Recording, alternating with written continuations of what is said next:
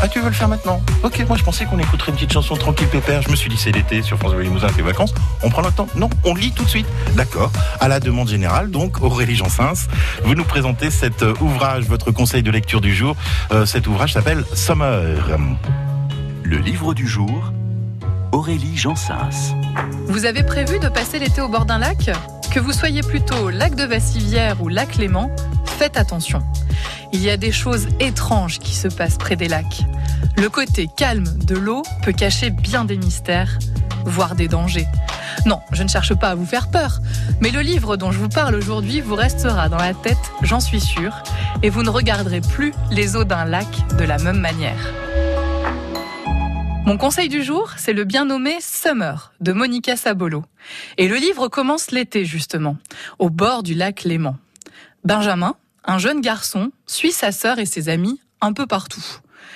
Sa grande sœur s'appelle Summer et on dirait une héroïne tirée d'un film de Sofia Coppola. Elle est blonde, elle est habillée d'un short court, de longues jambes nues, elle est magnifique. Avec ses amis, elle se lance dans une partie de cache-cache au bord du lac. Elle fait un signe à son frère et disparaît dans les arbres au bord du lac. Mais quand je dis disparaît, elle ne se cache pas, simplement, comme le jeu l'exige. On ne la revoit plus du tout. Les jours suivants, des recherches auront lieu dans le lac et autour. Puis, petit à petit, comme souvent dans ces cas-là, faute de preuves ou d'indices inquiétants, les recherches s'estompent.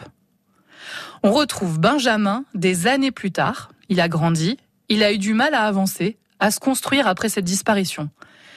Il n'est pas complètement asocial, mais il n'a pas non plus une vie parfaitement épanouie.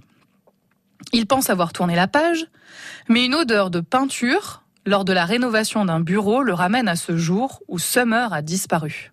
Ce qui est fascinant et troublant dans le roman de Monica Sabolo, c'est qu'elle nous emmène dans cette histoire étrange où on sent qu'on nous cache quelque chose sans savoir quoi exactement. On est dans la position de ce jeune frère avec des interrogations et des impressions, comme si ses souvenirs étaient devenus les nôtres, comme si c'est nous qui étions au bord de ce lac ce jour-là.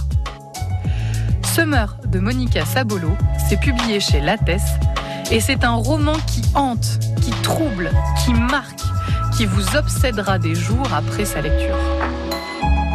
Aurélie Jansens et ses bons conseils chaque jour à retrouver sur France Bleu Limousin pour bouquiner pendant l'été. Euh, demain, on parlera d'un autre roman signé euh, Olivier Bourdeau qui s'appelle En attendant Beaujangle. France Bleu Limousin.